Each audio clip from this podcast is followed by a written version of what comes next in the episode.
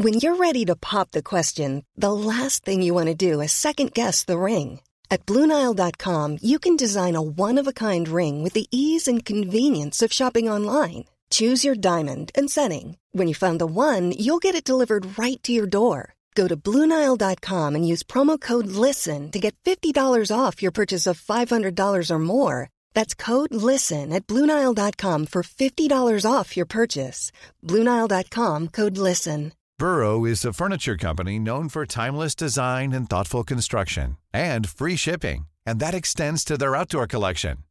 Their outdoor furniture is built to withstand the elements, featuring rust-proof stainless steel hardware, weather-ready teak, and quick-dry foam cushions.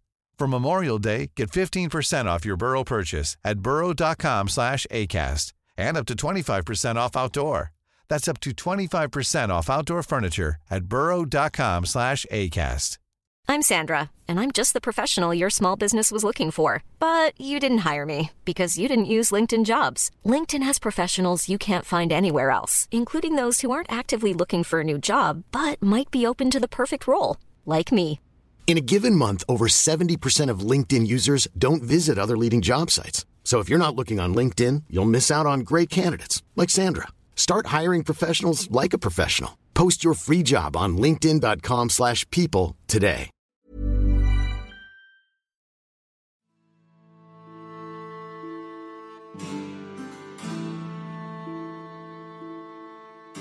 سلام من مسعود فهیمی هستم و اینجا قسمت سیوم پادکست معجونه. معجون یه گوشیدنی خوشمزه است با طعم تاریخ. پادکستیه که تو هر قسمتش یه روایت تاریخی رو برای شما تعریف می‌کنم. سعی دارم به روایت ها دید علمی داشته باشم. تاریخ و تلفیقی و عجین شده با موضوعات مختلف براتون تعریف کنم. این اپیزود خرداد 1401 منتشر میشه.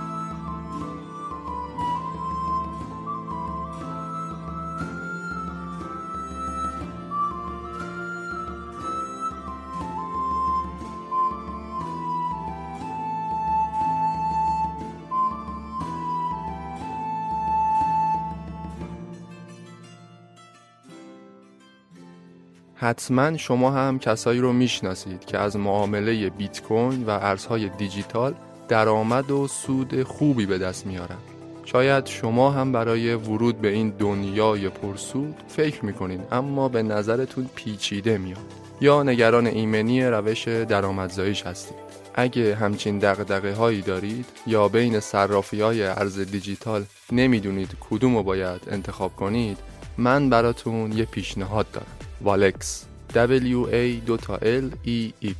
Walex.ir چرا والکس چون پشتیبانی 24 ساعته داره. هر زمان که مشکلی داشته باشید می‌تونید به راحتی حلش کنید. کوین های متنوعی داره. مدام کوین های جدید رو به بازارش اضافه می‌کنه و ابزارهای مفید و کارآمدی که برای معامله حرفه‌ای بهتون کمک می‌کنه. والکس حدود 700 هزار کاربر داره که این خودش نشون میده چقدر قابل اطمینان و کارآمده یه جایزه هم از طرف پادکست معجون به شما میدن که اگه با کد معرفی که تو قسمت توضیحات اپیزود قرار دادم ثبت نام کنید بهتون جایزه میده.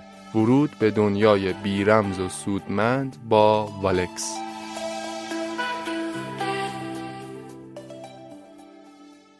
لوبانگ بوایا اسم یه جای تو حومه شهر جاکارتا پایتخت کشور اندونزی. به فارسی یعنی گودال کروکودیل. یه گودال عمیق پر از آبی معروف به این اسم. اما این گودال ساده چرا باید اینقدر مشهور باشه؟ 57 سال پیش جنازه هفت تا ژنرال بلند پایه ارتش اندونزی رو از توی این گودال پیدا کردن. اتفاقی که شاید مهمترین رخداد تاریخ اندونزی محسوب بشه. تو این اپیزود می‌خوام داستان اندونزی رو براتون تعریف کنم. اسم اندونزی رو بعیده که نشنیده باشید. روی نقشه جغرافیا نگاه کنی شبیه به همه چیز هست به جز یک کشور واحد. شرق آسیا جنوب دریای چین در همسایگی مالزی و فیلیپین چند تا جزیره منفصل از هم وجود داره که امروز اونا رو به این اسم می‌شناسیم. مجمع الجزایر اندونزی جزایری مثل سوماترا، جاوه، برنئو، بالی و چند تای دیگه از شرق به غرب جزایر اندونزی 5500 کیلومتر پهنا داره. از لحاظ آب و هوایی سرسبز و پربارش و پر از انواع پوشش گیاهی مختلفه و حیات وحش نایاب. البته به کوههای آتشفشان بزرگش معروفه. فاجعه بارترین فوران آتشفشان تاریخ بشریت سال 1883 تو همین اندونزی اتفاق افتاد. حادثه ای بود که به قدری خاکستر به هوا فرستاد که آب و هوای کل کره زمین رو تا یک سال بعد دستخوش تغییرات کرد. از لحاظ جمعیتی هم اندونزی متراکم ترین کشور دنیاست. چهارمین کشور پرجمعیت دنیا بعد از چین و هند و ایالات متحده با 260 میلیون نفر جمعیت. اسم کشورهای مسلمون نشین که میاد بیشتر ذهنمون میره سمت کشورهای عربی، کشورهای آفریقایی و خاورمیانه و اینا. ولی اندونزی بیشترین جمعیت مسلمون دنیا رو تو خودش جا داده.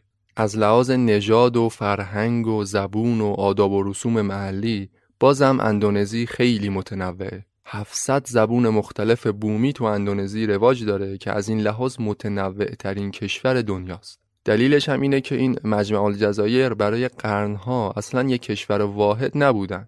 هر جزیره هر منطقه‌ای برای خودش ساز خودشو می‌زد، آداب و رسوم و زبان محلی خودشو داشت. حالا می‌رسیم به تاریخ اندونزی. اندونزی اسمی نیست که زیاد تو اخبار و این اونور شنیده باشید.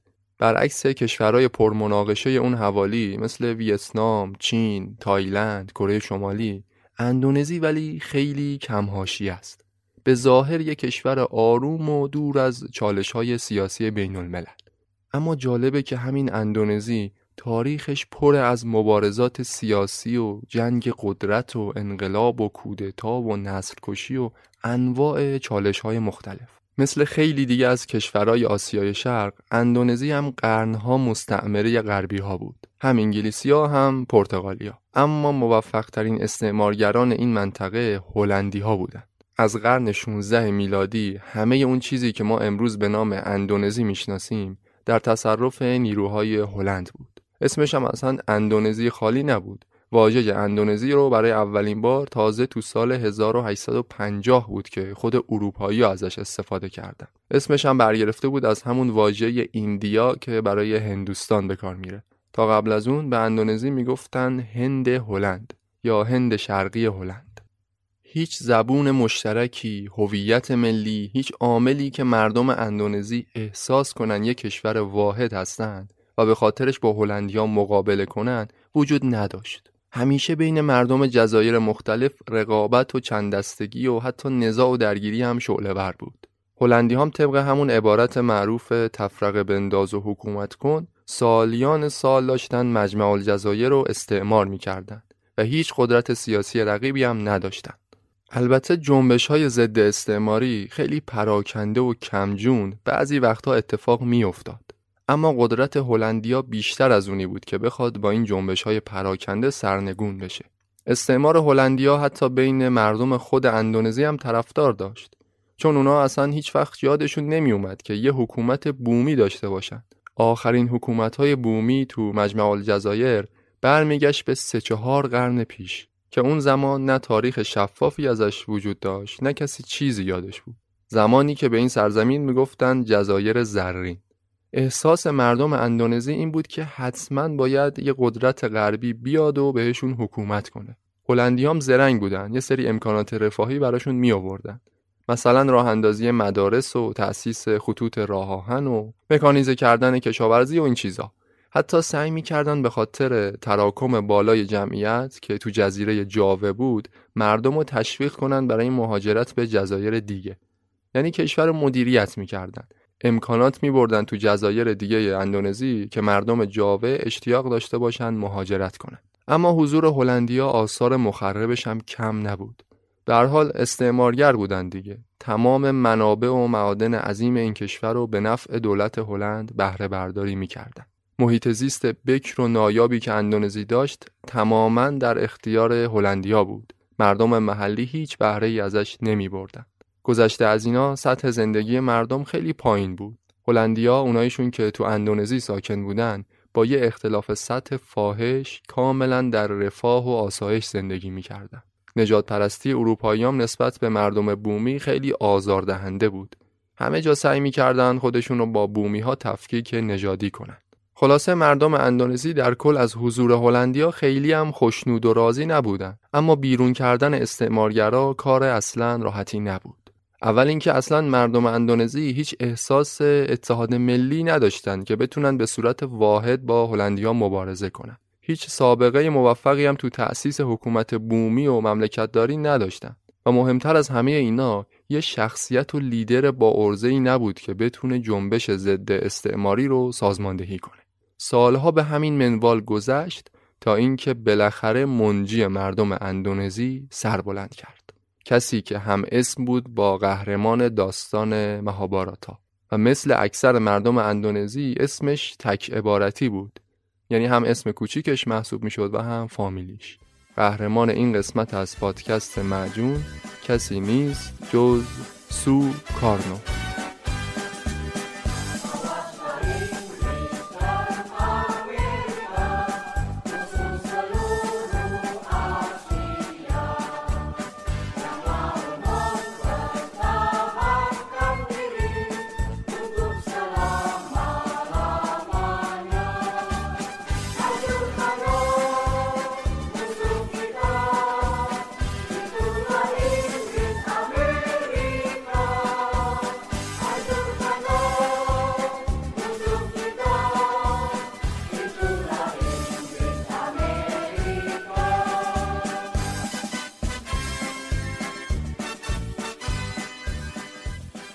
سوکارنو معروف به احمد سوکارنو ششم جوان 1901 تو جزیره جاوه متولد شد.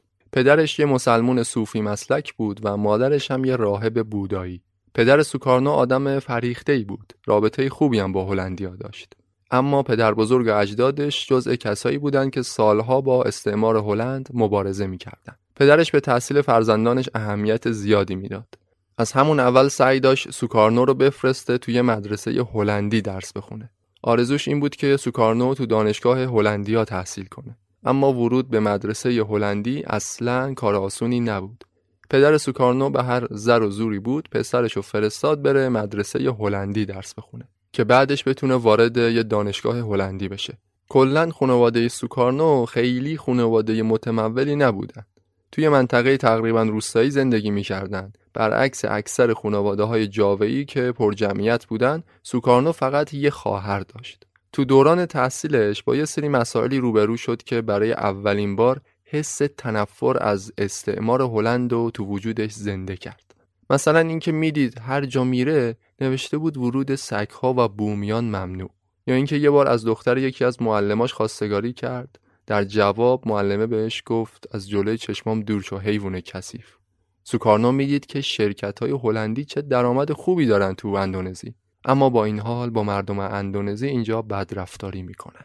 وقتی بزرگتر شد با سوادتر شد آثار یک کسایی مثل ژان ژاک روسو یا توماس جفرسون رو مطالعه کرد. فهمید که استعمار چه امر منفوریه و استقلال یک کشور چقدر مهم و حیاتیه. برای همین رویایی رو که سالها تو سرش میپروروند از همون سالها شکل گرفت. یعنی رویای استقلال اندونزی. کلا داستان این اپیزود خیلی شباهت داره به داستانایی که تو اپیزودهای قبلی تعریفش کردم. مخصوصا داستان شیلی اپیزود 14 هم و داستان کشور ویتنام و یکم هم هندوستان. اگه این اپیزودا رو گوش کرده باشید تو ذهنتون مقایسه کنید روایت این اپیزود براتون خیلی شیرین میشه. بگذاریم.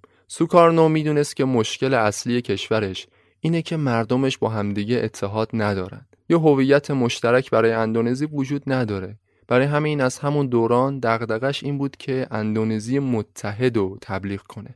تو همون دوران دبیرستان تو یه سری تشکلهای فرهنگی هنری عضویت داشت. اینا هدفشون این بود که برای مردم اندونزی یه هویت ملی واحد ایجاد کنند. در قالب تئاتر و شعر و سرود و این چیزا. سوکارنو علاوه بر نبوغ و هوش فوق‌العاده‌اش تو درسای مدرسه تو زمینه نویسندگی و کارهای هنری استعداد خاصی داشت. یه بازیگر تئاتر حرفه‌ای بود. به همراه گروهشون می‌رفتن جاهای مختلف جزیره جاوه برای مردم تئاتر اجرا می‌کردن. چون اعضای گروهشون بیشتر پسر بودن، همیشه نقش خانوما رو تو تئاتر می‌دادن سوکارنو بازی کنه. جسه لاغری داشت و قد بلند یه ذره بزکش می‌کردن لباس زنونه میپوشید قشنگ بهش میومد خودش تعریف می‌کنه میگه برای اینکه بتونم نقش کارکتر خانوم و خوب بازی کنم دو تا کلوچه گرد و بزرگ میخریدم. اینا رو میذاشتم روی سینم زیر لباس که اندام شبیه خانوما بشه. بعد جالبه میگه وقتی نمایش تموم می‌شد اونقدری گرسنم بود که اغلب وقتا همون کلوچه ها رو از زیر لباسم در می آوردم و میخوردم. تو همین سالها سوکارنو با یکی از مشاهیر جزیره جاوه آشنا شد. شخصی بود به نام چوکرو. چوکرو ریش سفید جزیره بود. همه مردم قبولش داشتن و یه جورایی معتمد حاکمان هلندی هم بود. مردم می‌گفتن چوکرو پادشاه غیررسمی جاو است. برای سوکارنو چوکرو تبدیل شد به یه الگو. مدام تو خونه چوکرو رفت آمد داشت. چوکرو هم حسابی از سوکارنو خوشش میومد اونقدری که دختر خودشو بعدا به عقد سوکارنو درآورد. یعنی سوکارنو شد داماد چوکرو. چوکرو شخصیت کاریزماتیکی داشت. مدام برای مردم سخنرانی می‌کرد. یه بار که چوکرو مریض بود سوکارنو رو فرستاد به جای سخنرانی کنه. اونجا بود که قهرمان تاریخ اندونزی اولین سخنرانی عمرش رو برای مردم انجام داد و تازه فهمید که چه استعداد نابی داره تو سخنرانی برای مردم. تو اولین سخنرانیش گفته بود کشور ما اندونزی خاکی به شدت حاصلخیز داره که یه ترکه در اون بکارید یه درخت تنومند ازش بیرون میاد. قله های کوه های ما ابرهای آسمون ها رو به خودش جذب می‌کنه و ما رو از بارون فراوان الهی بهرهمند می‌کنه. با این وجود مردم ما چیزی جز فقر و گرسنگی نصیبشون نمیشه. می‌دونید علتش چیه؟ اینه که استعمارگران حاکم هیچ توجهی به ما ندارن. فقط حواسشون به اینه که هر ثروتی رو که تو این سرزمین ظاهر میشه به نفع خودشون تصاحب کنن هلندی ها بعد از 350 سال سلطه چیزی به جز اجساد گرسنه و لاغر و فرسوده برای مردم ما باقی نذاشتن. بعد از اون سوکارنو توی نشریه معروف نویسندگی می‌کرد و تو نوشتههاش حکومت هلند رو به چالش میکشوند. البته با نام مستعار یه جوری که هویتش لو نره. حواستون باشه که همه این کارا رو تا اینجا یه جوون 17 18 ساله داره انجام میده. برای تحصیلات دانشگاه به اصرار مادرش تو همون اندونزی موند. نرفت هلند. همونجا موند اما رفت یه شهر دیگه. تو رشته مهندسی عمران درس خوند. وقتی دانشجو بود پلیس چوکرو رو دستگیر کرد. یعنی پدرزن سوکارنو رو. به جرم اینکه چوکرو اعتصاب کارگرا رو علیه حکومت هلند تحریک می‌کرد. اون سالا دیگه مقابله مردم با هلندیا شدت گرفته بود و سرکوب هلندیام خیلی خیلی بیشتر شده بود. در قیاب چوکرو اون دو سالی که زندان بود سوکارنو کاراشو انجام می‌داد. از اعتبار و شهرت چوکرو استفاده کرد تا بین رهبران سیاسی جاوه یه جایگاهی برای خودش پیدا کنه. چهره جدید جزیره یه جوون انقلابی و یه سخنران ماهر بود که توجه بسیاری از مردم و روشنفکران اندونزی رو به خودش جلب کرد. اون سالا اونقدر شدت سرکوب و خفقان سیاسی زیاد شده بود که حتی استفاده از نام اندونزی هم ممنوع بود. حالا فکر کنید تو همچین شرایطی یه جوون رادیکال میاد برای انبوهی از مردم سخنرانی می‌کنه. کشور اندونزی متحد و مستقل رو داره تبلیغ می‌کنه. تو سخنرانیاش می‌گفت این روح اندونزیه که امواج اقیانوس ها رو به جنب و جوش در میاره. می‌گفت وقتی صدای خنده کودکان وطنم رو میشنوم گویا دارم به ندای اندونزی گوش میدم. وقتی رایحه گلها به مشامم می‌رسه سینم رو پر از هوای اندونزی می‌کنم. برای من اینا معنی و مفهوم سرزمینم اندونزیه. بعد از سالها تفرقه و سالها خلع هویت ملی یه نفر داشت برای مردم اندونزی هویت واحد خلق می‌کرد. داشت دعوتشون می‌کرد به مبارزه برای بیرون کردن هلندیا. تو یکی دیگه از سخنرانی های پرمخاطبش تو همون شهر محل تحصیلش گفته بود یه کوه آتش فشان برای چی فوران می‌کنه؟ برای اینه که مواد مذاب سالها روی همدیگه تلمبار میشن. فشارها افزایش پیدا می‌کنه به جوش و خروش در میان. راه دیگه ای به جز فوران و انفجار از قله کوه پیدا نمی‌کنن اینکه هلندیا بخوان با سرکوب و خفقان دهان ما را ببندن این پایان نهضت ما نیست. مردم اندونزی هم درست مثل یک آتش فشان یک روزی بالاخره فوران خواهند کرد.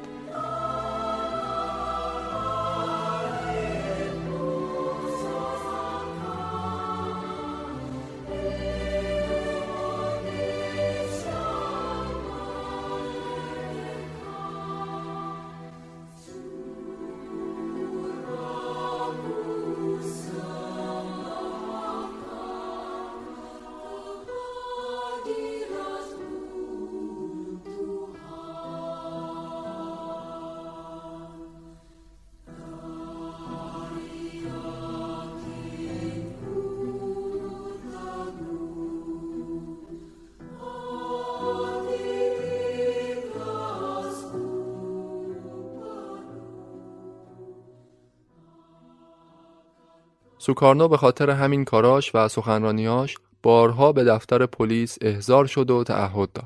اما بازم فعالیت سیاسیشو کنار نذاشت تا اینکه حوالی سال 1920 روسیه و آلمان درگیر انقلابهای سیاسی شدند. یعنی ابرقدرت‌های اروپایی به لرزه افتادند. بعیدم نبود نسیم انقلاب به خود هلند هم برسه. سوکارنا هم به تقلید از انقلابیون روسیه تصمیم گرفت یه حزب زیرزمینی برای سازماندهی جنبش اندونزی تأسیس کنه. به نام حزب ملی اندونزی یا PNI از اینجا به بعد دیگه کار سازمانی برای مبارزه با استعمار هلند بین انقلابیون اندونزی آغاز شد. به رهبری یه جوون 27 ساله به نام سوکارنو. اول از همه لازم بود سوکارنو صداشو به سراسر جاوه و حتی جزایر اطراف هم برسونه. برای همین اعضای جوانتر حزب برنامه ریزی کردند. جزیره رو به مناطق مختلف تقسیم بندی می که سوکارنو هر دفعه طبق یه زمانبندی خاص توی منطقه خاص سخنرانی برگزار کنه. بعد سوکارنو برای همدلی مردم اتحادیه احزاب سیاسی اندونزی رو تأسیس کرد که همه روشنفکران و رهبران سیاسی اندونزی اوناییشون که با هلندیا مخالف بودن همه رو زیر یه پرچم متحد کنه. حتی برای کشور سرود ملی هم تولید کرد. گفتم که تو کارای هنری هم استعداد خاصی داشت. واضحه که با این شرایط پلیس دیگه در به در دنبال رهبر حزب یعنی سوکارنو بود که هر جوری شده دستگیرش کنه. اما سوکارنو هم جاش اصلا معلوم نبود. هر چند وقت یه بار محل سکونتش رو عوض می‌کرد. وقتی هم که ردشو می‌زدن یه جوری با رشوه و راه دیگه قصر در می‌رفت. مثلا تو حزب یه بخشی درست کرده بود به نام ارتش زیبارویان. حدود 60 نفر از روسپیای اندونزی رو جمع کرده بود. بهشون آموزش داده بود که به افراد حکومتی و سران پلیس جزیره نزدیک بشن. باهاشون ارتباط برقرار کنن. یه جورایی ازشون آتو بگیرن که اونا نتونن علیه حزب کاری انجام بدن. جالبه که این روش هنوزم تو سرویس های جاسوسی مختلف دنیا کاربرد داره. با این روش سوکارنو حتی بعضی وقتا زندانبانهای شهر رو مجبور می‌کرد بعضی از اعضای حزب که زندانی بودن آزادشون کنند اینجوری دیگه پلیس جاوه تو مشت سوکارنو بود. حتی اگه جاشو هم پیدا می‌کردن برنامه های سخنرانیش هم بو میبردن که کجاست بازم نمی‌تونستن کاری انجام بدن. البته سوکارنو برای جلب اعتماد مردم و ریش سفیدای بومی خودش یه مسلمون مقید نشون می‌داد. بعضیا بهش انگ کمونیست بودن می‌زدن. به شدت اینا رو نفی می‌کرد. می‌گفت چه اشکالی داره؟ ما برای استقلال کشورمون یه همچین کاری بیایم انجام بدیم. اتفاقا خیلی هم خوبه که فاحشه ها رو برای تحقق آرمان های خودمون جذب کنیم. همه این کارا تا یکی دو سال اول جواب داد. تا اینکه دسامبر 1929 بالاخره دستگیرش کردند. بعد از محاکمه به چهار سال حبس محکوم شد. اتفاقا حبس توی زندان به شهرت و محبوبیتش بین مردم اضافه هم کرد. سوکارنو حالا شخصیتی بود که به خاطر استقلال اندونزی زندانم رفته بود. یارانش اون بیرون داشتند با نام سوکارنو مردم رو به جنبش دعوت می‌کردن. یه تخفیف دو ساله به محکومیت سوکارنو دادن یعنی بعد از دو سال آزاد شد. اما بعد از آزادی همچنان راه خودش رو ادامه داد. محبوبیتش هم که دیگه بین مردم خیلی بیشتر شده بود. مردم جزیره خیلی بهش احترام میذاشتن. حتی صاحب خونش ازش کرایه نمی گرفت دوران آزادیش خیلی کوتاه بود چون هشت ماه بعد دوباره دستگیرش کردند این بار تصمیم گرفتن سوکارنو رو تبعید کنند تو سن 32 سالگی. به همراه همسرش تبعیدش کردن به یه منطقه دور افتاده تو جزیره سوماترا. البته این همسرش که میگم دختر چکرو نبود. همسر دومش بود. دختر چکرو رو بعد از دو سال طلاق داد. کلا سوکارنو ازدواج های متعددی داشت. حالا تو این قضیه زیاد وارد نمیشم. محل تبعیدش هم چند بار عوض شد اما در نهایت منتقلش کردن به سوماترای جنوبی. 8 سال تبعید برای سوکارنو شاید سختترین دوران زندگیش بود. به همراه همسرش توی روستای دور افتاده زندگی می‌کردند که هیچ امکاناتی نداشت. به خاطر پایین بودن سطح بهداشت سوکارنو چند بار مریض شد و حتی تا پای مرگ هم پیش رفت. تو سالهای سخت تبعید بازم سوکارنو بیکار ننشست. بسیاری از تعلیفات مشهورش و نمایشنامه های پرشماری که ازش وجود داشت اینا رو همه رو تو این سالها نوشت. تا چهل سالگی تبعید بود تو تمام این سالها جنبش استقلال طلبانه مردم یه مقدار حرکتش کنتر شد اما همچنان مردم اندونزی مثل آتیش زیر خاکستر بودن منتظر کوچکترین فرصتی که دوباره شعله ور بشن شخصیت های مهم دیگه هم بودن به جز سوکارنو که علیه هلندی ها فعالیت می‌کردند. تا اینکه روزگار گذشت و جنگ جهانی دوم آغاز شد. جنگی که سرنوشت اندونزی رو مثل خیلی دیگه از کشورهای دنیا دستخوش تغییرات کرد. در 1940 آلمان نازی به هلند حمله کرد و در 1942 هم ژاپن به سمت هند هلند یا همون اندونزی حمله ور شد. ارتش ژاپن که وارد اندونزی شد کل کشور و هرج و مرج و به هم ریختگی فرا گرفت. نیروهای ارتش هلند به سرعت در حال عقب نشینی و فرار بودند. عملا هیچ نیرویی برای برقراری نظم و امنیت تو مجمع الجزایر وجود نداشت. یه بینظمی و بیقانونی فراگیر چند سالی سراسر اندونزی رو احاطه کرد. وقتی نیروهای ژاپن به سوماترا نزدیک شدند، هلندیا به این فکر افتادن که سوکارنو را زودتر منتقل کنن به یه جای دیگه که دست ژاپنیا بهش نرسه. خیلی سریع و بدون هماهنگی برنامه انتقال سوکارنو رو به استرالیا چیدن. در حالی که حکومت هلند تو اندونزی داشت سقوط می‌کرد، خیلی با عجله می‌خواستن سوکارنو رو ببرن استرالیا. سراسر اندونزی صحنه درگیری بود. نیروهای انقلابی از یه طرف، ژاپنیا از یه طرف و نیروهای هلند هم از یه طرف دیگه. تو این اوضاع نابسامان برنامه انتقال سوکارنو هم با موفقیت پیش نرفت و سوکارنو تونست موقع انتقالش به استرالیا فرار کنه. بعد خیلی سریع خودش رو رسون به منزل یکی از دوستای مورد اطمینانش تو همون جزیره سوماترا. همه خبردار شدن که سوکارنو الان آزاده و تو فلان شهر سکونت داره. بلافاصله گروه های مختلف مردم برای دیدنش اومدن. انقلابیون مسلح و آموزش دیده هم چندین حلقه امنیتی برای حفاظت از جون سوکارنو اطراف همون خونه محل سکونتش تشکیل دادن که دست هلندیا بهش نرسه. سوکارنو هم بلافاصله اعلام حکومت موقت کرد. در حالی که سراسر سوماترا هنوز صحنه پیکار ژاپن و هلند بود و البته هلندی در حال شکست خوردن بودند. تو این اوضاع به هم ریخته سوکارنو از راه های مختلف مدام پیامش رو به گوش مردم اندونزی میرسوند. بارها از مردم می‌خواست در برابر ژاپن به هیچ وجه مقاومت نکنند. اجازه ندن که هلندیا از مردم اندونزی یه سپر دفاعی در برابر ژاپن درست کنند. خلاصه هلند از ژاپن شکست خورد. ژاپنیان وقتی به اوضاع جزیره مسلط شدند، بلافاصله درخواست ملاقات با سوکارنو رو داشتند. فرمانده کل نیروهای ژاپن تو سوماترا شخصا با سوکارنو مذاکره کرد. با همدیگه مذاکره کردن و به توافقم رسیدن. نتیجه این شد که سوکارنو تعهد بده علیه نیروهای ژاپن حرکتی انجام نده و حاکمیت نظامی ژاپن رو بر اندونزی قبول کنه. البته مشروط به اینکه ژاپنیا استقلال اندونزی رو تضمین کنند و بعد از اتمام جنگ تمام نیروهاشون رو از سراسر مجمع الجزایر خارج کنند. سوکارنا یه سری امتیازات دیگه هم از ژاپنیا گرفت. مثلا اینکه ژاپنیا از افراد بومی تو اداره اندونزی استفاده کنه.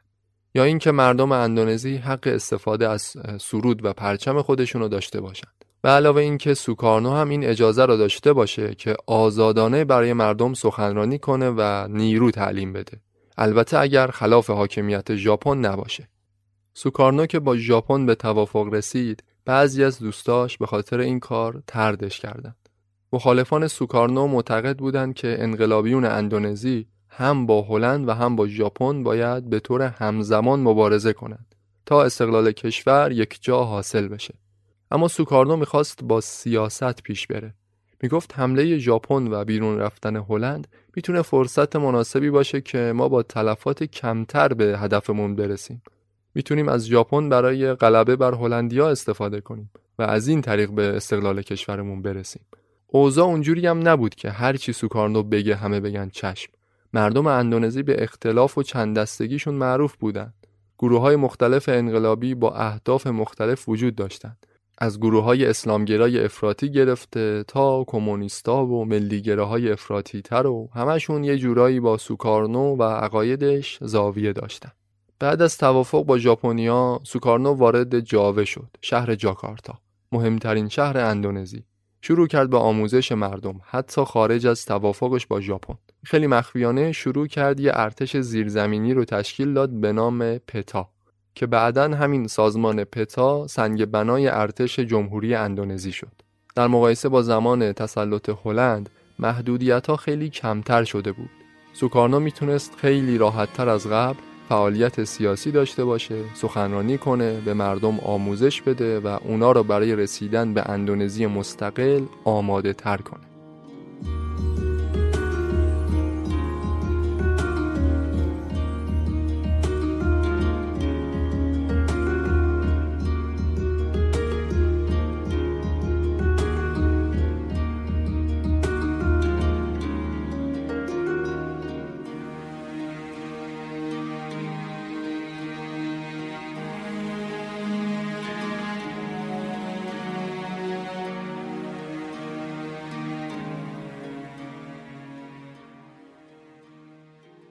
تو این یکی دو سالی که اندونزی در اشغال ژاپن بود بازم مردم روزای خوشی رو تو زندگیشون ندیدن. ژاپنیا مثل هلندیا با مردم بدرفتاری می‌کردن. اگه مردم به سربازای ژاپنی که تو خیابونا بودن احترام نمیذاشتن اونا رو کتک می‌زدن. هر روز رفتار ژاپنیا بدتر می‌شد. برای تأمین آزوقه جنگ سر و سر کشور رو حتی بیشتر از قبل غارت می‌کردن. اندونزی رو قحطی فرا گرفت. مردم زیادی از گرسنگی و بیماری رنج می بردن. حالا دیگه سوکارنو رو بیشتر از قبل مسئول می دونستن. چون سوکارنو بود که از مردم خواست در برابر ژاپن مقاومت نکنند و کشور رو دو دستی تقدیم ژاپنیا کرد. اما تو همین اوضاع قحطی هم باز سوکارنو زندگی به شدت فقیرانه ای داشت. پا به پای مردم گرسنگی می‌کشید حتی اگه غذا گیرش میومد نمی‌خورد چون می‌دونست مردم زیادی چیزی برای خوردن ندارند. چیزی نگذشت که دوباره ورق برگشت و تو سال 1944 این بار آمریکا برای بیرون کردن ژاپن خودشو به اندونزی رسوند. اوضاع جزیره مثل زمان شروع جنگ دوباره به هم ریخت. اندونزی دیگه صحنه یه جنگ داخلی بود. نیروهای آمریکا و بریتانیا حمله بر شدن به کنار، ژاپنیام در حال مقاومت بودن اینم به کنار هلندیان باز دوباره پاشون به اندونزی باز شده بود چون اندونزی و سهم خودشون می‌دونستن نیروهای انقلابی و ارتش پتا هم که دیگه کنترلشون از دست سوکارنو خارج شده بود اینا باز از یه طرف وارد صحنه جنگ داخلی شدند. سوکارنو می‌دونست روزهای رسیدن به استقلال کشورش بسیار نزدیکه. البته شرایط خیلی شرایط حساسی بود. قبل از اینکه هلندیا بیان و دوباره به اوضاع کشور مسلط بشن می‌دونست باید از فرصت استفاده کنه و استقلال کشورش رو اعلام کنه. اگه یادتون باشه در مورد ویتنام هم دقیقا همین اتفاق افتاد ولی اونجا به جای هلند فرانسه بود.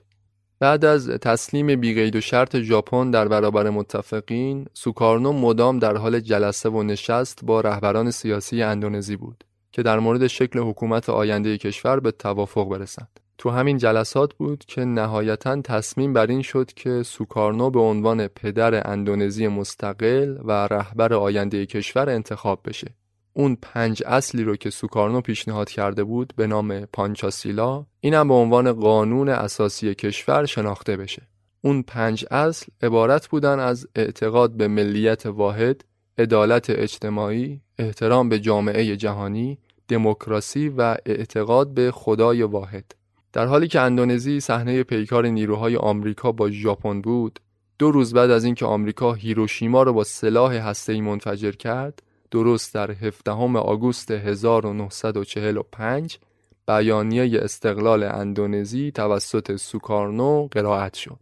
اما درست مثل قصه ویتنام این فقط اعلام استقلال بود. هنوز هیچ کدوم از کشورهای متفق اندونزی مستقل رو به رسمیت نمیشناختند. تازه به خاطر روابط نزدیک سوکارنو با ژاپن وقتش بود که متفقین باهاش تصویه حساب کنند.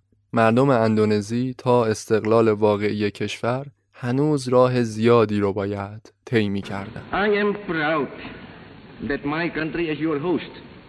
It is a new departure in the history of the world that leaders of Asian and African peoples can meet together in their own countries to discuss and deliberate upon matters of common concern. In spite of diversity that exists among Everyone knows therapy is great for solving problems, but getting therapy has its own problems too, like finding the right therapist, fitting into their schedule, and of course, the cost. Well, BetterHelp can solve those problems. It's totally online and built around your schedule. It's surprisingly affordable too. Connect with a credentialed therapist by phone, video, or online chat, all from the comfort of your home. Visit betterhelp.com to learn more and save 10% on your first month. That's BetterHelp, H E L P. Burrow's furniture is built for the way you live. From ensuring easy assembly and disassembly to honoring highly requested new colors for their award winning seating, they always have their customers in mind. Their modular seating is made out of durable materials to last and grow with you. And with Burrow, you always get fast, free shipping. Get up to 60% off during Burrow's Memorial Day sale at burrow.com slash ACAST. That's burrow.com slash ACAST. burrow.com slash ACAST. از 1945 تا 49 حکومت تازه تأسیس سوکارنو با مدعیان سرزمینش یعنی هلند وارد یک جنگ خانمانسوز شد. قدرت های غربی میونه خوبی با سوکارنو نداشتند برای همین هنوز حاکمیت هلند رو تو اندونزی به رسمیت میشناختند فقط بین سپتامبر تا دسامبر 1945 حدود 8000 نفر تو جاکارتا جون خودشون از دست دادند بمبارون هوایی ارتش هلند و انگلیس جون افراد غیر نظامی زیادی رو گرفت. تک تک خیابونای جزایر مختلف صحنه پیکار انقلابیون با نیروهای هلند شده بود. شهرهای اندونزی چند روز قبل دست نیروهای هلند بود. بعد انقلابیون آزادش می‌کردن. باز دوباره توسط ارتش هلند اشغال می‌شد. اصلا معلوم نبود وضعیت چیه و کیه که تو اندونزی حاکمه. حتی قصر سفید جاکارتا جایی که مقر حکومت بود سوکارنو بارها جلوی این قصر برای مردم سخنرانی کرد تو همون سپتامبر 1945 اما دوباره همین مکان هم توسط هلندیا اشغال شد. مردم بیگناه زیادی تو این درگیری ها کشته می شدن.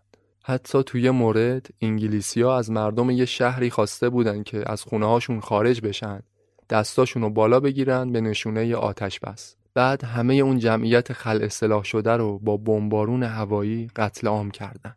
ارتش تازه تأسیس اندونزی هم که قدرت درست درمونی نداشت. هیچ شانسی در برابر نیروهای قدرتمند هلند و بریتانیا وجود نداشت. تنها امید سوکارنو به مقاومت جانانه مردم بود و حمایت جامعه بین الملل. مدام به سازمان ملل و رئیس جمهور آمریکا ترومن نامه می نوشت و ازشون درخواست کمک می کرد. آمریکا پیشنهاد مذاکره رو مطرح کرد. اما مذاکرات سوکارنو با هلندیا بی نتیجه بود. درگیری دیگه رسیده بود به جنگلای اندونزی. نیروهای چریک انقلابی جنگ و به مناطق جنگلی میکشوندند که اونجا بتونن به کمک استتار و نبرد چریکی ارتش هلند رو شکست بدن. سوکارنو همون موقع تو یکی از سخنرانیاش گفته بود اگه لازم باشه برمیگردیم به دوران قطع اعضای بدن بدون داروی بیهوشی. اگه قرار باشه به جای پانسمان از برگ موز استفاده کنیم این کارو می‌کنیم اما اجازه نمیدیم که دنیا به همون بگه استقلال کشورمون رو از کیف یه دیپلمات جایزه گرفتیم. ما بهای استقلال این سرزمین رو با خون و عرق خودمون پرداخت می‌کنیم. خود سوکارنو حتی توی یکی از این درگیری ها موقتا به اسارت هلندیا در اومد. خلاصه نتیجه این شد که مثل کشورهای دیگه تو اندونزی هم مرگ دوران استعمار زنگش به صدا در اومد. زیر فشارهای آمریکا و مجامع بین المللی هلند بالاخره مجبور شد تسلیم بشه. دولت آمریکا فهمیده بود که هلند بخش قابل توجهی از کمک‌های مالی پروژه مارشال رو برای جنگ با اندونزی هزینه کرده. پروژه مارشال یه طرح کمک مالی بود بعد از جنگ جهانی دوم که ایالات متحده برای دولت‌های اروپایی ارسال می‌کرد که به خاطر متضرر شدن تو جنگ بتونن کشورهای خودشون رو بازسازی کنن. اما هلند بخشی از این کمک‌های مالی رو اومده بود تو جنگ با اندونزی هزینه می‌کرد. اینجا بود که دولت آمریکا خونش به جوش اومد. هلند و تحت فشار قرار داد که هر چی زودتر از اندونزی خارج بشه. شورای امنیت سازمان ملل هم دستور آتش بس صادر کرد. تلاش های سوکارنو و مقاومت مردم اندونزی هم البته بی تأثیر نبود. اینجا بود که حکومت نوپای سوکارنو در حالی که تا نابودی کامل فاصله ای نداشت بعد از عقب نشینی هلند به یک باره صاحب همه چیز شد. البته هلندیان به این راحتی ها حاضر نشدن اندونزی رو ترک کنند. قبلش کلی امتیاز گرفتند. اول از همه قرار شد مالکیت شرکت های خصوصی هلند بر منابع طبیعی اندونزی همچنان باقی بمونه. مثلا یکیش کمپانی شل اویل. بعد اینکه هلندیا از اندونزی خارج می شدن به جز گینه نو گینه نو رو به بهونه این که جزء اندونزی نیست تسلیم جمهوری نکردند. عاملی که خودش تا سالیان سال محل مناقشه و درگیری شد. نهایتا آگوست 1949 تو لاهه جلسه تشکیل شد در مورد مسئله اندونزی. بعدش هم جلساتی بین دولت هلند و اندونزی برگزار کردند و دسامبر 1949 بالاخره تمام مناطق هند هلند به استثنای گینه نو واگذار شد به جمهوری اندونزی. حالا سوکارنوی 48 ساله حاکم یک کشور 70 میلیون نفره بود. پدر استقلال اندونزی و اولین رئیس جمهور تاریخ این کشور. وقتش رسیده بود که سوکارنو ثابت کنه لیاقت اون چیزی رو که به دست آورده داره.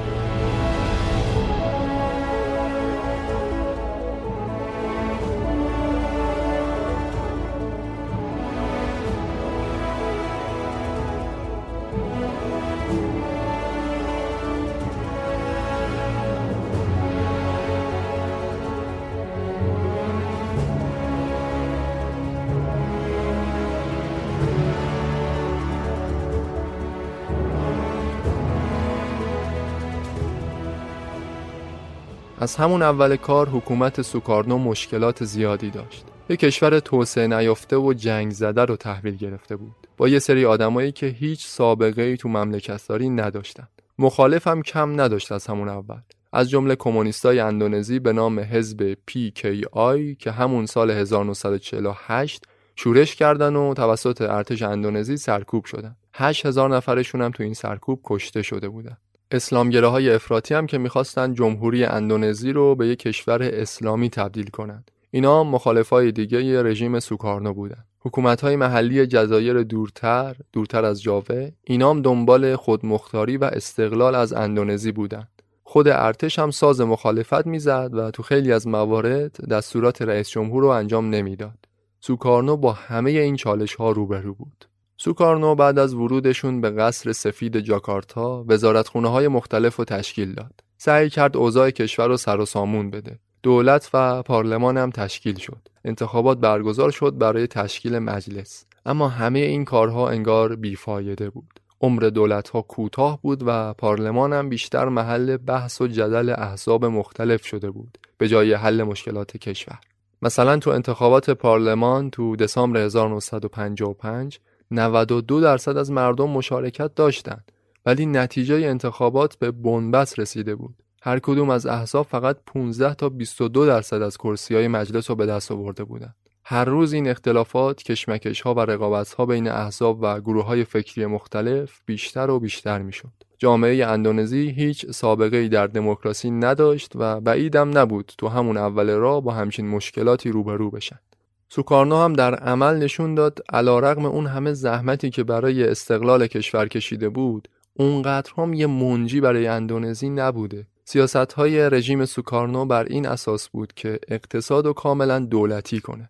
تمام اموال هلندیا و اموال شرکت های خصوصی رو ملی کرد. تمام بدهی های خارجی دولت اندونزی رو ملغا کرد. و طبیعتا با این کاراش از جامعه جهانی اندونزی رو کاملا جدا می کرد ایالات متحده با اینکه به استقلال اندونزی کمک کرده بود اما هیچ میونه خوبی با رژیم سوکارنو نداشت. چرا که سوکارنو هم به اونا اصلا روی خوشی نشون نمی‌داد. خودتون و کمکاتون برید به جهنم یه جواب معروفی بود که سوکارنو به آمریکایی‌ها داده بود. بعدش هم تو سال 1965 سپاه صلح آمریکا رو از کشورش اخراج کرد. از سازمان ملل متحد، بانک جهانی و صندوق بین المللی پول هم خارج شد. نتیجه این کارا این شد که تورم تو اندونزی سر به فلک کشید و نارضایتی ها نسبت به حکومت سوکارنو هر روز افزایش پیدا می‌کرد. سوکارنو حتی از اصل دموکراسی که یکی از پنج اصل قانون اساسی خودش بود همون پانچاسیلا فاصله زیادی گرفت. وقتی دید تنوع احزاب تو انتخابات اندونزی به بنبست رسیده فعالیت احزاب رو بسیار محدود کرد.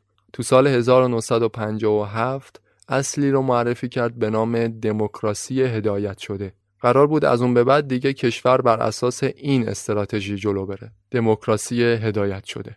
بر اساس این اصل دیگه خیلی از مسائل تغییر می‌کرد. مثلا یکیش اینکه نصف کرسی های مجلس دیگه کاملا انتصابی می‌شد.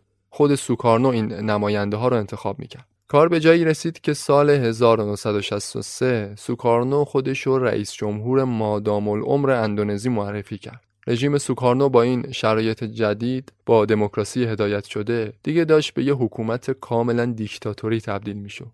حذف تمام مخالفان، اقتصاد کاملا دولتی، غرب ستیزی و جدا شدن از جامعه جهانی، مشکلات عدیده اقتصادی و ناکارآمدی دولت تو حل این مشکلات. اینا همه ویژگی های اندونزی دهه 50 و 60 بودن. رژیم سوکارنو هم به جای اینکه مشکلات داخلی کشور را حل کنه، رو آورد به ماجراجویی های منطقه‌ای. به گینه نو که در اختیار هلند بود حمله کرد. گفتم پیمان بین هلند و جمهوری اندونزی این بود که گینه نو همچنان در اختیار هلند بمونه اما سوکارنو به این مقدارم راضی نشد سال 1961 ارتش جمهوری اندونزی به دستور رئیس جمهور سوکارنو گینه نو را اشغال کرد. جنگ بین هلند و اندونزی دوباره آغاز شده بود که این بارم با پادرمیونی آمریکا و سازمان ملل گینه نو به اندونزی واگذار شد. البته حمله اندونزی به گینه نو باعث شد این جزیره وارد یه دوران فاجعه بار بشه. چرا که مردم گینه نو هم اینطور نبود که همشون حکومت اندونزی رو بخوان. خیلیشون از لحاظ نژاد و فرهنگ و زبون فاصله زیادی داشتن با جزایر دیگه. برای همین جنبش های چریکی استقلال طلبانه از همون ابتدا تو گینه نو آغاز شد که تا همین امروز هم ادامه داره و مسئله گینه نو رو حل نشده باقی گذاشته.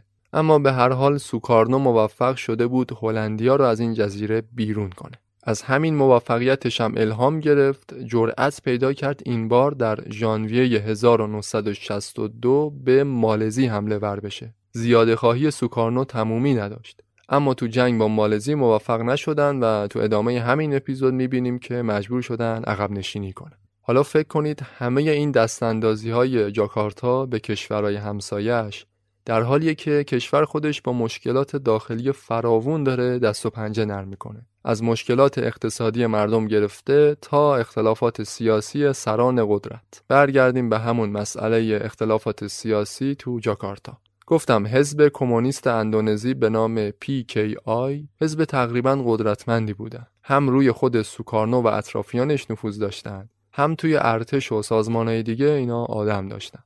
خود ارتش هم سازمان قدرتمندی بود که با خیلی از سیاست های سوکارنو مخالفت می‌کرد. کلا ارتش محل چالش و جدال بود.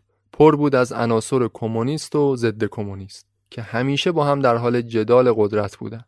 البته سران ارتش و بیشتر ضد کمونیست ها راستگراهای افراطی تشکیل می‌دادند. مخالفتشون هم با سوکارنو تو اکثر مواقع سر این بود که می‌گفتند رئیس جمهور یعنی سوکارنو سیاستاش روی کرده کاملا چپگرایانه داره. به سوکارنو انگ کمونیست می‌زدن. ولی خود سوکارنو تو صحبتاش بارها تاکید می‌کرد از لحاظ منش فکری به هیچ وجه به کمونیسم گرایش نداره. می‌گفت سیاست های عدالت طلبانش برگرفته از تعالیم معنوی اسلام نوشته های روشنفکران غربی و آمیخته از تعالیم مارکس. می گفت کشورش اندونزی به هیچ کدوم از کشورهای بلوک شرق یا غرب ملحق نمیشه. برای همینم بود که اندونزی تقریبا تو هیچ کدوم از مجامع بین المللی عضویت نداشت. اما در عمل سوکارنو و سیاستهاش نشون می‌داد که اتفاقا به کشورهای بلوک شرق یعنی کمونیستا، چین و شوروی به اینا تمایل داره. بارها به پکن و مسکو سفر کرد. ازشون کمک های مالی زیادی می گرفت و همیشه تو صحبتاش از چین و شوروی به عنوان کشور دوست یاد می کرد. حتی یه بار گفته بود اندونزی به زودی با تولید سلاح هسته‌ای از چین تقلید خواهد کرد. گفته ای که همه رو تو اندونزی و سراسر دنیا میترسوند. یه وام 600 میلیون دلاری از آمریکا گرفته بود اما همیشه تو سخنرانیهاش آمریکا رو و غربی ها رو متهم می‌کرد. می‌گفت وقتی رفته بود واشنگتن برای ملاقات با آیزنهاور پرزیدنت نه تنها به استقبالش نیومد و حتی تا دم کاخ سفیدم نیومد بلکه اونو نزدیک به یه ساعت تو اتاق ملاقات معطلش گذاشت. همه این اقدامات و رویکردهای رژیم سوکارنو مثل دستاندازی به گینه نو و مالزی اقتصاد کاملا دولتی و انحصارگرایانه، پروبال دادن به حزب کمونیست اندونزی، روابط نزدیکش با چین و شوروی همه اینا باعث شد که آمریکایی‌ها از سمت اندونزی احساس خطر کنند. دنبال یه راه چاره‌ای باشن چرا که ممکنه در آینده نزدیک حکومت اندونزی یک پارچه کمونیستی بشه. اون وقت دیگه کسی نمی‌تونست با قدرت روزافزون سوکارنو و میل شدیدی که به تصاحب کشورهای همسایه داشت مقابله کنه. تو سریال ویتنام هم گفتم که آمریکا به چه دلیلی نسبت به گسترش و کمونیسم بین الملل تو منطقه آسیای شرق چقدر واهمه داشت. اصلا سر همین ترسش بود که یه جنگ طولانی رو تو ویتنام آغاز کرد. اما از اینجا به بعد داستان اندونزی شبیه میشه به داستان شیلی. اونجا هم درگیری و کشمکش سیاسی وجود داشت. یه دولت چپکرا به قدرت رسید که مدام با سیاست های آمریکا مخالفت می‌کرد. اقتصاد و دولتی کرده بود و تقریبا همه اموال بخش خصوصی رو ملی می‌کرد. تو اندونزی هم قصه مشابه اتفاق افتاد یعنی سران ارتش که گفتم پر بودن از عناصر ضد کمونیست و کسایی که با سوکارنو زاویه داشتن وقتی دیدن رئیس جمهورشون اینقدر به سیاست های چپگرایانه تمایل داره باعث شد احساس خطر کنه مخصوصا اینکه سوکارنو برای مقابله با قدرت ارتش دستور داده بود کشاورزها و کارگرای سراسر اندونزی مسلح بشن و آموزش نظامی ببینن یک اقدام کاملا چپگرایانه. اینجا بود که دیگه ارتش وارد عمل شد تا مسیر تاریخ کشور رو تغییر بده.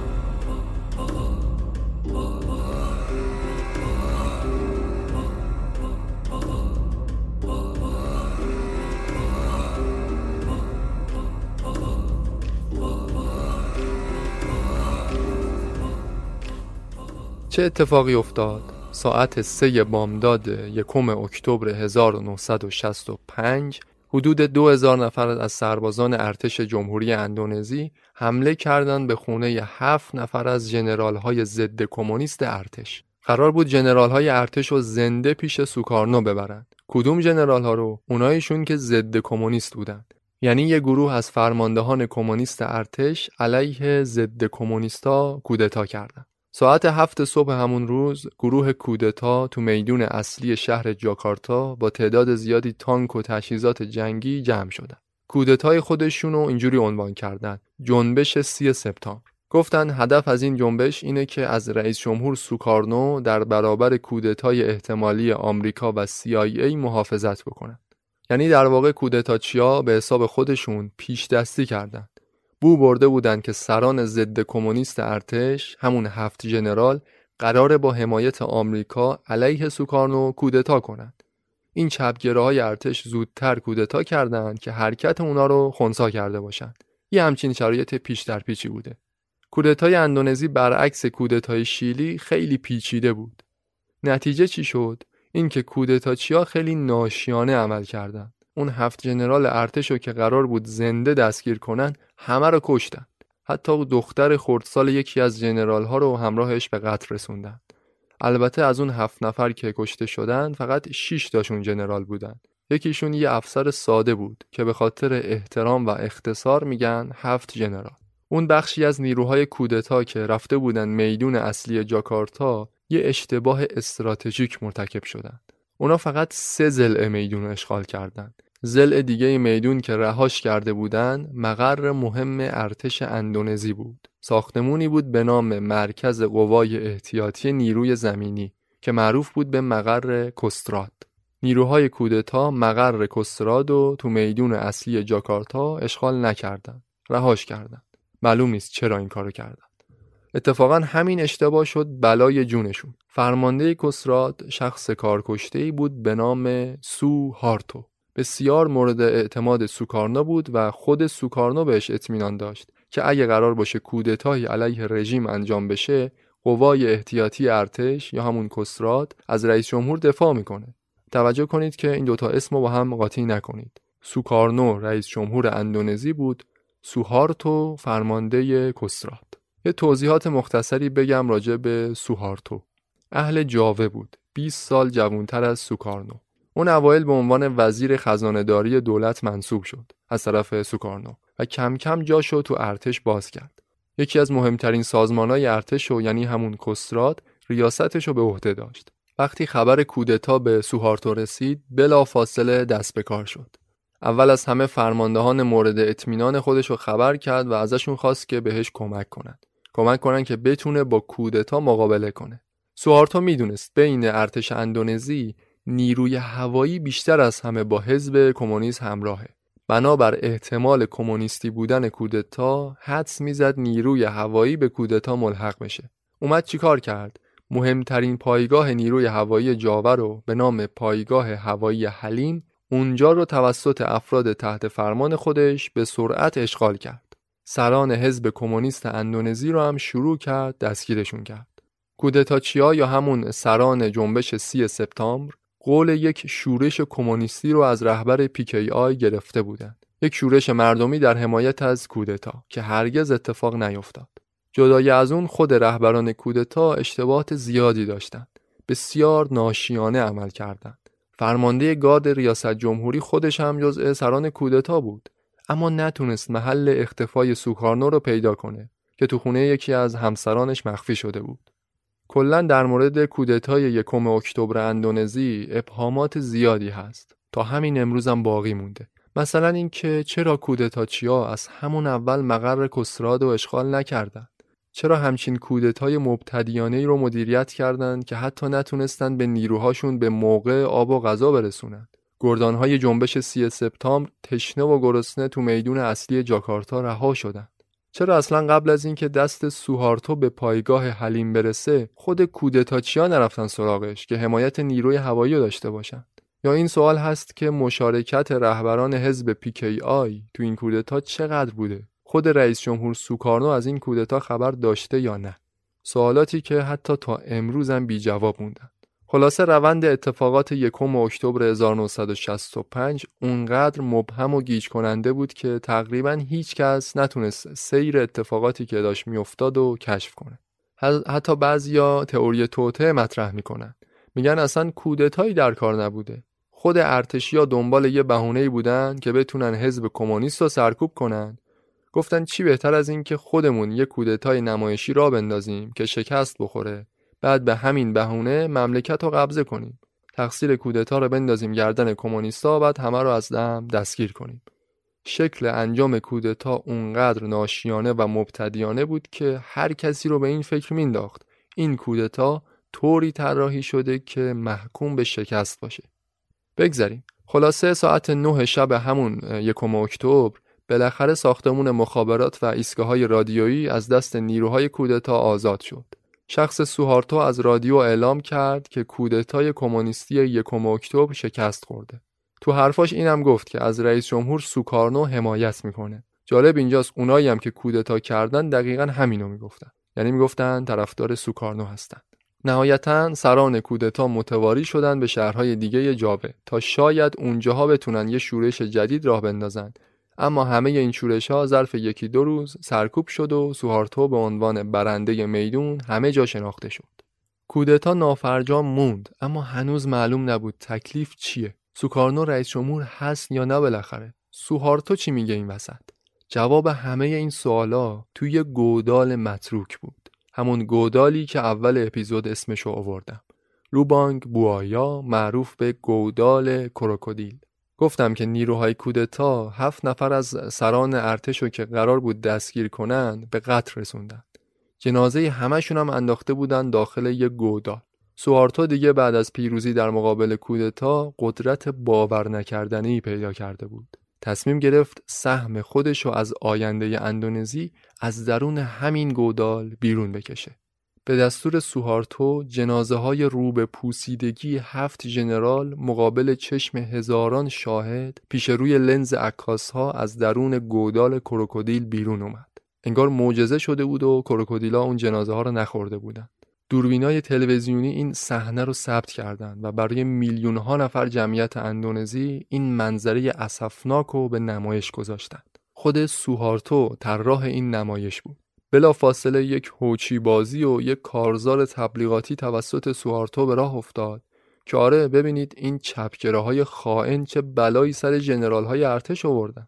برای اینکه به اهداف پلیدشون برسن به فجیع ترین شکل ممکن هفت نفر از جنرال های پر افتخار کشور رو به قتل رسوندن. حتی به جنازهشون هم رحم نکردن. انداختنشون تو گودال پر از آب که طعمه کروکودیلا بشه. تیم تبلیغاتی ارتش به رهبری سوهارتو حتی ادعا کرد کمونیستا قبل از کشتن ژنرال ها اونا رو به شدت شکنجه دادن و جنازه هاشون هم مسلح کردن. با این تبلیغات گسترده افکار عمومی به شدت جریه دار شد. مردم کم کم به این باور رسیدن که چه خطر خانمان سوزی بیخ گوششون بوده. باور کردن سوهارتو اونا رو از شر چه آدمای جانی و آدمکشی نجات داده. پنجم اکتبر یعنی فقط چهار روز بعد از کودتا یه تشییع جنازه با شکوه برای اون هفت جنرال برگزار کردند که هزاران نفر از مردم جاکارتا تو این مراسم شرکت داشتند. از همون روز به بعد دیگه قلع و قمع گسترده چپگراها آغاز شد. رئیس جمهور سوکارنو البته خیلی تلاش کرد با این جوزدگی مقابله کنه. یعنی می‌خواست اهمیت شکست کودتای یکم اکتبر رو به حداقل برسونه.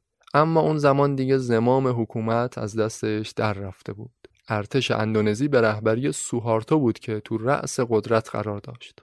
قرار بر این شد که تمام افرادی رو که عضو پیکی آی بودن یعنی همون حزب کمونیست اندونزی همشون دستگیر بشن و حتی اعضای خانواده هاشون تمام سازمان های مرتبط با پیکی آی تمام چپکراها و خلاصه هر کسی که در مخالفت با ارتش قرار داشت همه را دستور اومد که دستگیر کنند طرفداران سوهارتو کمونیستا رو مسئول کودتا می‌دونستند و مسئول جنایت گودال کروکودیل. برای همین می‌خواستند ریشه کمونیسم رو تو اندونزی بخوش کنند جالب اینجاست که به خاطر کارزار تبلیغاتی بزرگی که راه انداخته بودند احساسات مردم رو برانگیخته کردند خیلی از مردم هم ازشون حمایت می‌کردند نتیجه این اقدام خودسرانه و جوزده یک فاجعه انسانی بی همتا برای تاریخ اندونزی بود. صفحه سیاهی از تاریخ این کشور ورق خورد. اتفاقی که افتاد و اینطور خلاصش کنم. یکی از کم نظیرترین نسل کشی های تاریخ بشریت به وقوع پیوست. پرتلفات ترین آنتی های تاریخ. خیلی از هایی که بهشون مزنون بودن مشتاقانه و بدون ترس می‌رفتن به های ارتش که بازجویی بشن. به خیال خودشون همین که ثابت می‌شد با کودتا ارتباطی ندارن اونا رو ول می‌کردن. ولی تقریبا هیچ کدوم از کسایی که برای بازجویی رفتن هیچ کدوم به خونه هاشون بر نگشتن. سوهارتا یک کشتار سازماندهی شده و هدفمند و برنامه ریزی کرد. بدون هیچ محاکمه ای و صرفاً بر اساس اتهامات واهی هزاران و بلکه میلیون ها نفر رو خیلی زیرپوستی و چراغ خاموش سر به نیست کرد. حتی جنازه هاشون هم امها کرد. روش هایی که برای قتل قربانی ها استفاده می‌شد بعضا حتی از روش نازی ها تو جنگ جهانی دوم فجیع تر بود. هیچ خبری از اتاقای گاز یا کوره های آدمسوزی نبود. قربانی ها رو یک به یک خفه می کردن یا حتی با ساتور و سلاحهای سرد به قتل می رسوندن. تخمین زده میشه بین 500 هزار تا دو میلیون نفر تو این جنایت کشته شدن نیم میلیون نفر دیگه حداقل آماریه که برای نسل کشی اندونزی میشه اثباتش کرد.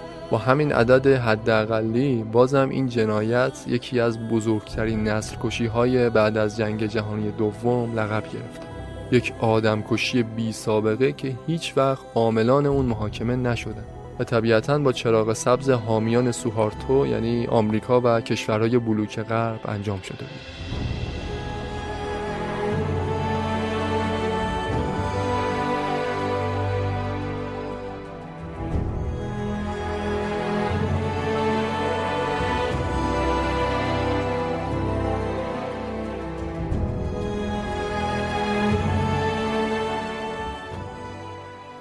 همه آدم رو به چه بهونه کشتن؟ به بهونه کودتایی که فقط دوازده نفر تلفات داشت. به بهونه انتقام خون اون هفت جنرالی که چهار روز جنازه هاشون تو قعر گودال کروکودیل پوسیده بود. حکومت اندونزی تا سالیان بعد همچنان برای اون هفت جنرال مراسم یادبود برگزار می‌کرد و حتی چندین فیلم و مستند در مورد نحوه به قتل رسیدنشون تولید شد. اما هیچ خبری نبود از گرامی داشت و مراسم سوز و آه برای اون 500 هزار نفری که قربانی خشم سوهارتو شدند.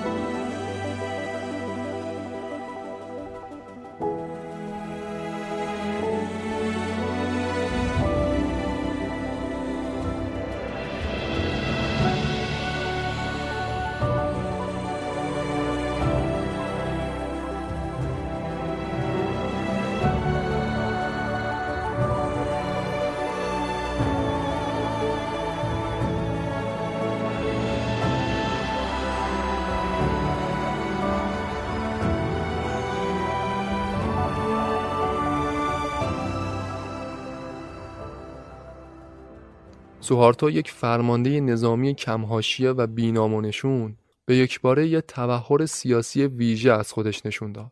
تونسته بود حزب کمونیست اندونزی رو ظرف چند ماه از کار بندازه. مخالفان ارتش رو سرنگون کنه و از این طریق حمایت تقریبا همه فرماندهان ارتش رو به دست آورد. ارتش اندونزی دیگه یک پارچه همشون به سوهارتو وفادار بودند. اسمش این بود که سوکارنو رئیس جمهوره اما عملا خیلی از اختیارات و سوهارتو داشت. رئیس جمهور کشورم از ترس جونش حرفی نمی‌تونست بزنه. در عرض دو نیم سال سوهارتو مخالفان خودش رو به تدریج از صحنه سیاست اندونزی خارج کرد. در عوض افراد نظامی وفادار به خودش رو به جای افراد سوکارنو به عناوین مهم کشوری منصوب می کرد. نهایتا مارس 1967 رئیس جمهور سوکارنو زیر فشار ارتش مجبور شد حکم کفالت ریاست جمهوری رو برای سوهارتو امضا کنه. یه سال بعدم یعنی مارس 1968 پدر استقلال اندونزی استوره مبارزه با استعمار هلند از قدرت کنارگیری کرد و سوهارتو به عنوان دومین رئیس جمهور اندونزی به قدرت رسید. به این ترتیب مردم اندونزی وارد یک دوره جدید از تاریخ کشورشون شدند. سوهارتو برای اداره کشور روی کردی رو در پیش گرفت کاملا متفاوت از روشی که سوکارنو داشت. یعنی غرب ستیزی و ماجراجویی های منطقه‌ای رو کنار گذاشت. ارتش رو از مالزی خارج کرد. دوباره اندونزی رو به عضویت سازمان ملل درآورد و پای سرمایه‌گذارهای خارجی رو به کشورش باز کرد. اینطوری عنوان می کرد که قرار دموکراسی هدایت شده قدیم و کنار بذاریم. رویکرد جدید و با این عنوان ازش یاد می کرد. نظم نوین. نظم نوین سوهارتو جایگزین دموکراسی هدایت شده سوکارنو شد. اینم بگم که سوکارنو بعد از برکناری از قدرت تو حبس خانگی بود کمتر از دو سال بعدش تو سن 69 سالگی به خاطر نارسایی کلیوی از دنیا رفت. این بود پایان قهرمان اندونزی.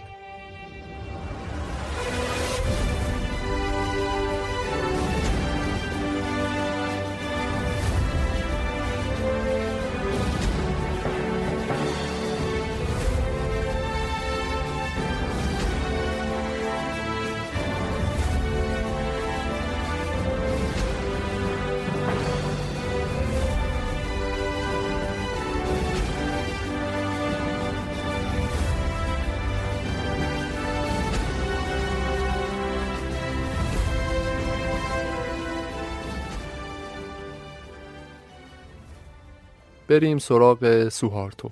تحصیلات دانشگاهی نداشت. سواد اقتصادی هم نداشت. بیشتر عمرش رو تو ارتش خدمت می‌کرد. برای همین امور اقتصادی دولت رو به یک گروه از اقتصاددانهای اندونزیایی سپرد به نام گروه مافیای برکلی.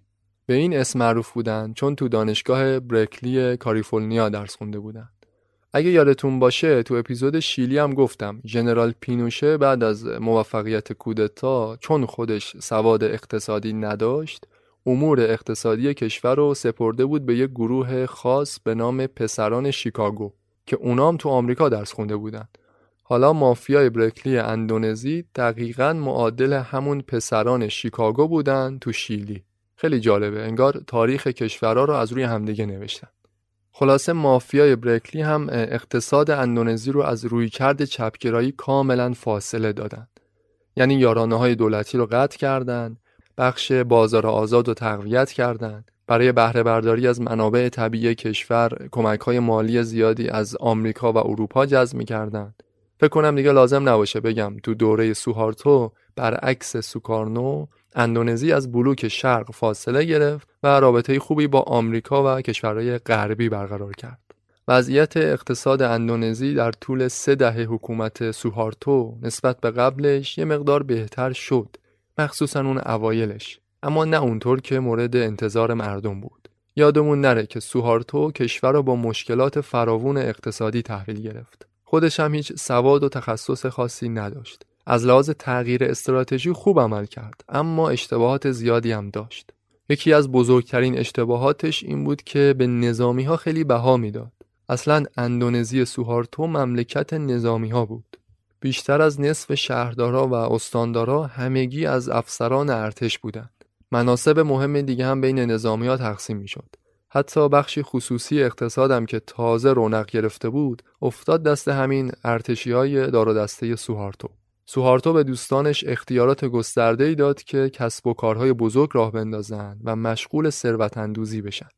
شما فکر کن کسایی که تا دیروز تنها ابزار کارشون تفنگ و سلاح جنگی بوده هیچ سوادی تو اقتصاد و سیاست نداشتن یه شبه اومدن و صاحب یه مملکت شدن. اینطور شد که اندونزی سوهارتو به شدت درگیر فساد اقتصادی شد. بخش های کلان اقتصاد در اختیار فرماندهان ارتش بود که بدون هیچ سرمایه شخصی و تخصصی تو کار اموال مملکت و مالک شدند. به جای رقابت و خلق ثروت برای جامعه مشغول رانتخاری و ذخیره پول برای خودشون بودند. رژیم سوکارنو لاقل اگر هر ایرادی داشت اینقدر درگیر فساد نبود اما سوهارتو حتی خودش و خانوادش هم به فساد فراگیر مشهور بودند جوری که مردم به همسر سوهارتو این لقب می‌دادند. بانوی ده درصدی. چرا که معروف بود می‌گفتن ده درصد از قراردادهای دولتی میره تو جیب این خانوم.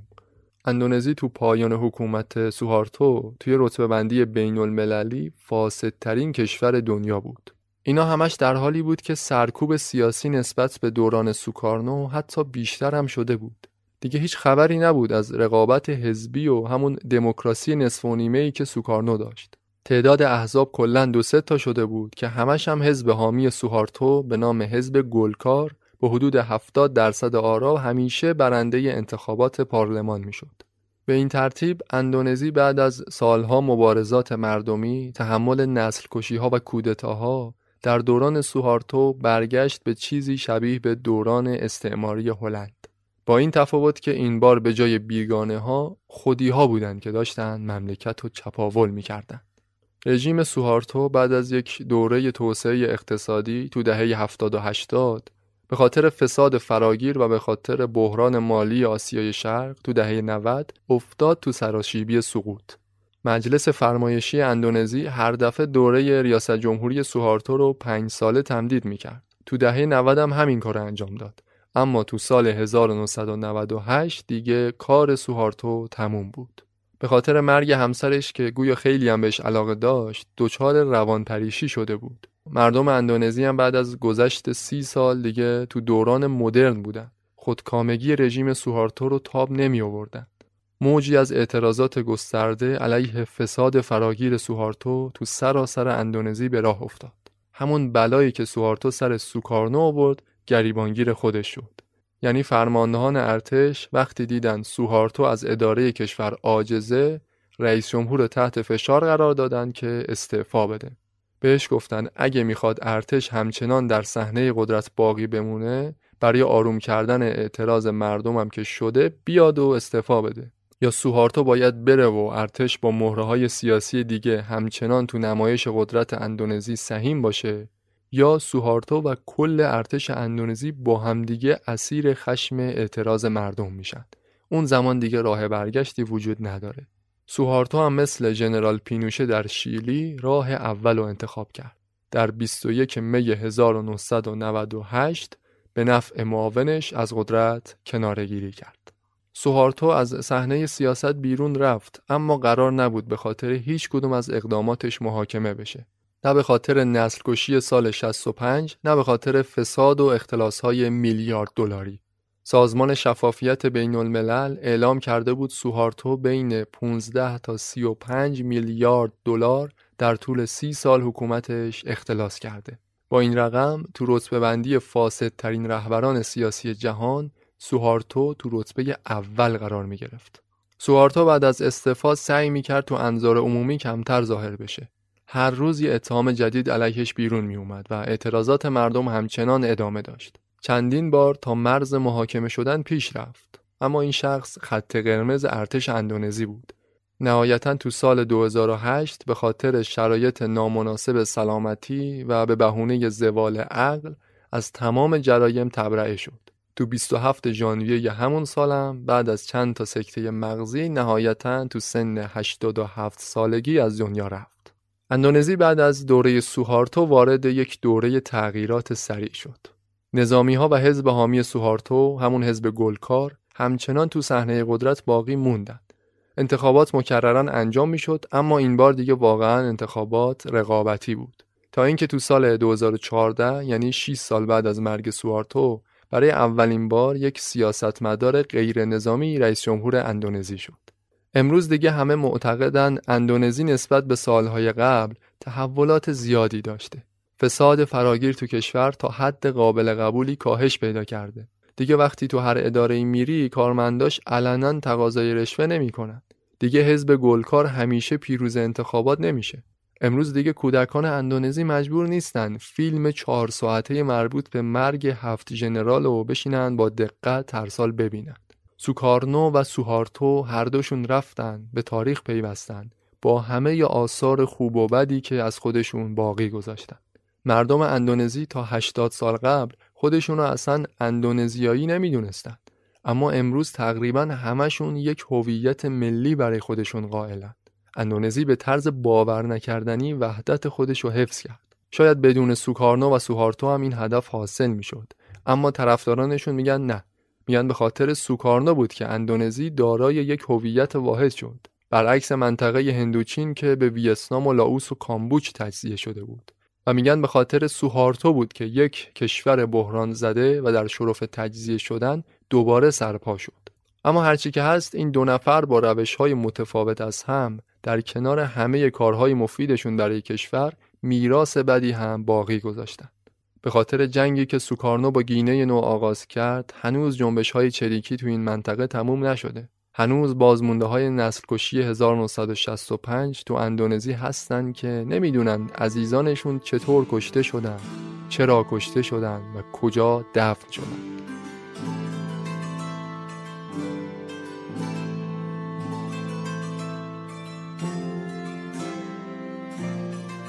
این بود روایت پرحادثه کشور اندونزی برگرفته از کتاب سوکارنو نوشته خود سوکارنو و سیندی آدامز و کتاب آشوب نوشته جرد دایمند.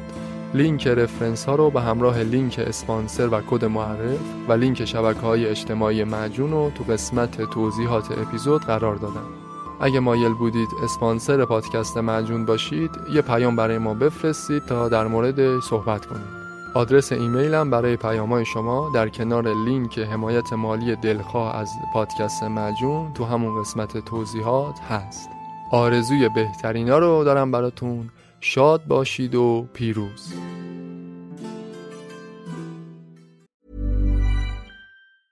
Hey, it's Danny Pellegrino from Everything Iconic. Ready to upgrade your style game without blowing your budget? Check out Quince. They've got all the good stuff shirts and polos, activewear, and fine leather goods, all at 50 to 80% less than other high end brands. And the best part? They're all about safe, ethical, and responsible manufacturing. Get that luxury vibe without the luxury price tag. Hit up quince.com slash upgrade for free shipping and 365 day returns on your next order. That's quince.com slash upgrade. Hi, I'm Daniel, founder of Pretty Litter. Did you know cats tend to hide symptoms of sickness and pain? I learned this the hard way after losing my cat, Gingy. So I created Pretty Litter, a health monitoring litter that helps detect early signs of illness by changing colors, saving you money and potentially your cat's life. Pretty Litter is veterinarian developed, and it's the easiest way to keep tabs on your fur baby's health right at home. Go to prettylitter.com and use code ACAST for 20% off your first order and a free cat toy. Terms and conditions apply. See site for details.